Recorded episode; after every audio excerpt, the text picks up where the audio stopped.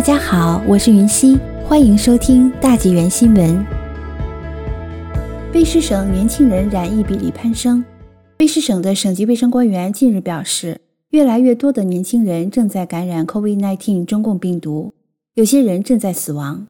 亨利医生3月22日说，在重症监护室结束治疗的年轻患者需要在那里待更长时间，因为他们有些是群体感染。